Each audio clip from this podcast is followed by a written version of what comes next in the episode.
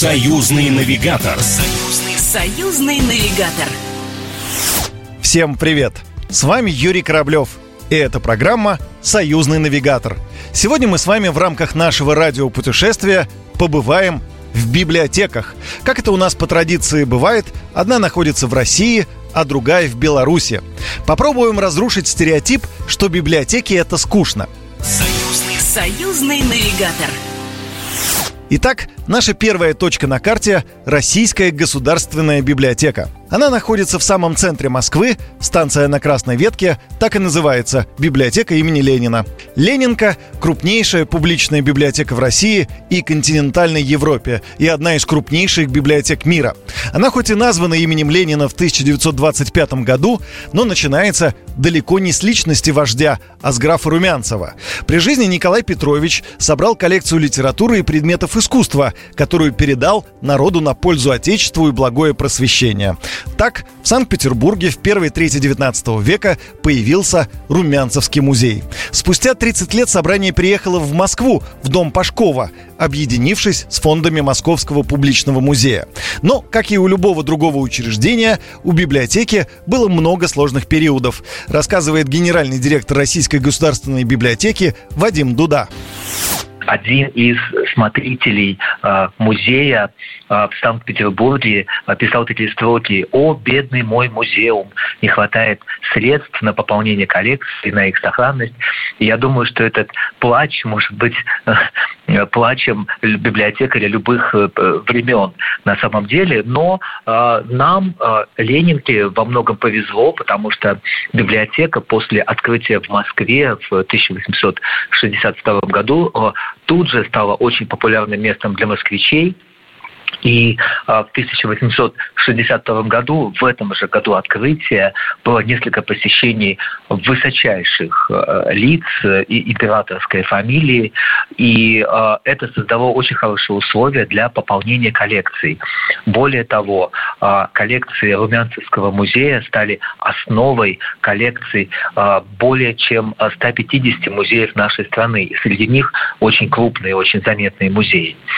Так что конечно, Ленинка в своей а, такой первичной ипостаси Румянцевского музея находится где-то глубоко в ДНК очень многих музеев нашей страны.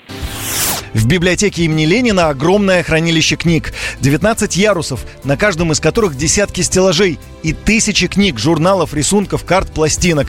Всего более 47 миллионов единиц, 32 из которых находятся в главном здании.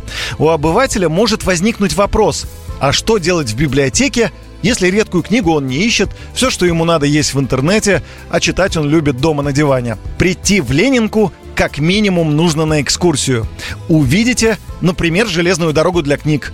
В Ленинке работает немецкая система телелифт длиной в 11 километров. Она используется в библиотеке с 2015 года. Сотрудник хранилища подходит к пульту, нажимает на кнопку, и литература отправляется в залы, где ее уже ждут читатели. А красные вагонетки плавно едут по рельсам, вертикально уходящим куда-то в недра стен.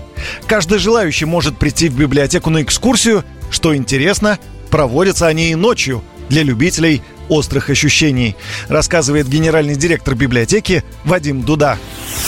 Сходить нужно, конечно же, на многие экскурсии в нашей библиотеке, но абсолютно согласен с тем, что ночные это абсолютно особенный колорит. Ночная атмосфера библиотеки совершенно удивительна. А, ходят слухи, что там можно встретить и привидений. Я пока не встречал, но верю нашим коллегам. Для тех, кто хочет открыть для себя библиотеку впервые, конечно, это ночь в доме Пашкова. Ведь э, именно там э, зарождалась история библиотеки э, в ее московский период, история крупнейшей библиотеки страны и мира. Э, и обычно эта экскурсия начинается в тот час, когда в доме Пашкова уже нет читателей и сотрудников. И именно в этой атмосфере вы сможете в полной мере оценить э, особенности красивейшего здания столицы и погрузиться в очень интересный, волнующий мир истории нашей прекрасной библиотеки. В Российской государственной библиотеке 34 читальных зала. Зал номер 3 точно видела вся страна. Именно там снимали фильм «Москва слезам не верит», Именно там бойкая Людочка искала приличного кандидата в мужья. А я вот в научный зал Ленинской библиотеки пропуск достала. Зачем? Представляешь, какой там контингент? Академики, докторы, философы. Генеральный директор Российской государственной библиотеки Вадим Дуда рассказал, что залом номер три Ленинка особенно дорожит и гордится зал номер три, который мы все знаем по замечательному фильму «Москва слезам не верит». Помните, когда героиня Ирины Вадимовны Муравьевой искала себе перспективного жениха в читальном зале Ленинки, она достала по большому блату читательский билет. Вот этот зал, это, конечно же, визитная карточка нашей библиотеки, он самый большой а, в Европе. И действительно, там абсолютно уникальная атмосфера. Читальный зал, где снимали фильм «Москва слезам не верит», открыли после масштабной реставрации в 2019 году. Зал модернизировали и сделали удобнее для читателей, сохранив при этом исторический облик. Во время реставрации была сделана интересная находка. Документ, проливающий свет на историю создания огромных часов на стене читального зала. При реставрации эти часы, как и другие элементы декора, были демонтированы. И неожиданно на обратной стороне часов была обнаружена надпись «Часы собственноручно изготовил инженер строительного цеха Ухов Николай Иванович. Ноябрь 1957 февраль 1958 года. Кроме того, что Николай Ухов – сотрудник библиотеки, никто ничего о нем не знал. Директор Ленинки рассказал о находке в интервью телеканалу «Культура». Его случайно увидела внучка Николая Ухова. В ее семейном архиве давно хранились черно-белые фотографии Николая Ивановича и этих часов. Но когда и где они были сделаны, где нашли свое место, семья не знала. А увидев по телевизору часы в третьем читальном зале Ленинки, как будто сложился пазл. Ее дед оказался создателем тех самых часов. Она приехала на церемонию открытия Санкт-Петербурга и впервые увидела работу своего деда Николая Ивановича, а сотрудники библиотеки увидели фотографии создателя часов. Вот такая интересная история. Впереди нас ждет еще одно интересное место. Перемещаемся в Минск. Союзный, союзный навигатор. Тут мы будем изучать Национальную библиотеку Беларуси. Она находится на проспекте Независимости, рядом со станцией метро «Восток». И прежде всего нужно сказать об архитектуре, как это все выглядит. Ну, как говорится, лучше один раз увидеть, чем сто раз услышать, но я все-таки попробую описать. Общий вид библиотеки напоминает алмаз. Он как бы собой символизирует ценность знаний. Вход в библиотеку напоминает страницы раскрытой книги. Высота самого здания 23 этажа. Книга-хранилище находится не в подвале, а на верхних этажах здания, что нетипично для библиотек. Современные технологии позволили создать в Национальной библиотеке Беларуси идеальные условия для сохранения книг и других информационных носителей. Здесь хранятся более 70 тысяч рукописей старинных книг, 3 миллиона газет и журналов, микрокопий документов, диссертаций, нот и звукозаписей. В библиотеке 20 читальных залов на 2000 рабочих мест. Есть залы международных переговоров, социокультурный центр. О самых ценных экземплярах книг нам рассказал краевед, кандидат исторических наук Сергей Бусько.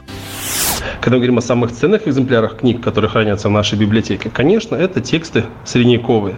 Мы говорим о том, что первопечатник Франциск Карына, издавая книги в Праге и Вильно, пытался донести до людей книжную культуру. И несколько примеров изданий с Карыны хранятся в нашей национальной библиотеке.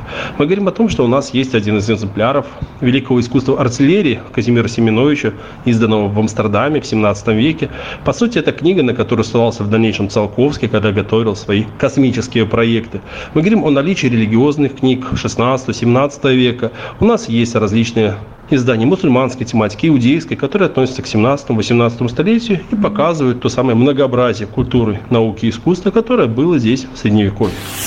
Национальная библиотека Беларуси – это, конечно, не просто хранилище книг, это полноценное научно-исследовательское учреждение, отмечает Сергей Бусько. Есть учебные занятия, которые позволяют подготовить вас к написанию различных материалов. Учат как искать материалы в библиотеке, как правильно оформлять литературу, как правильно готовиться к различным видам научных мероприятий.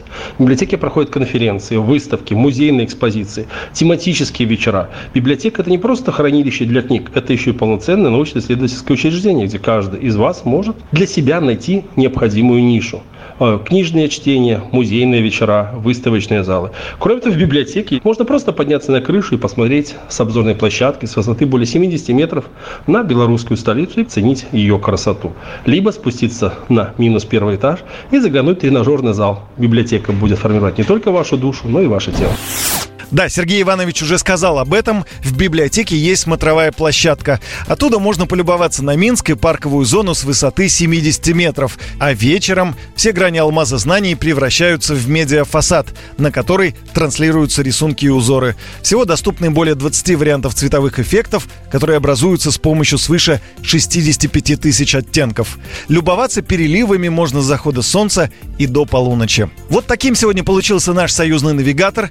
Мы побывали побывали в библиотеках двух столиц, в Москве в Российской государственной библиотеке и в Минске Национальной библиотеке Беларуси. На этом у меня все. С вами был Юрий Кораблев. До встречи в следующем радиопутешествии. Программа произведена по заказу телерадиовещательной организации Союзного государства.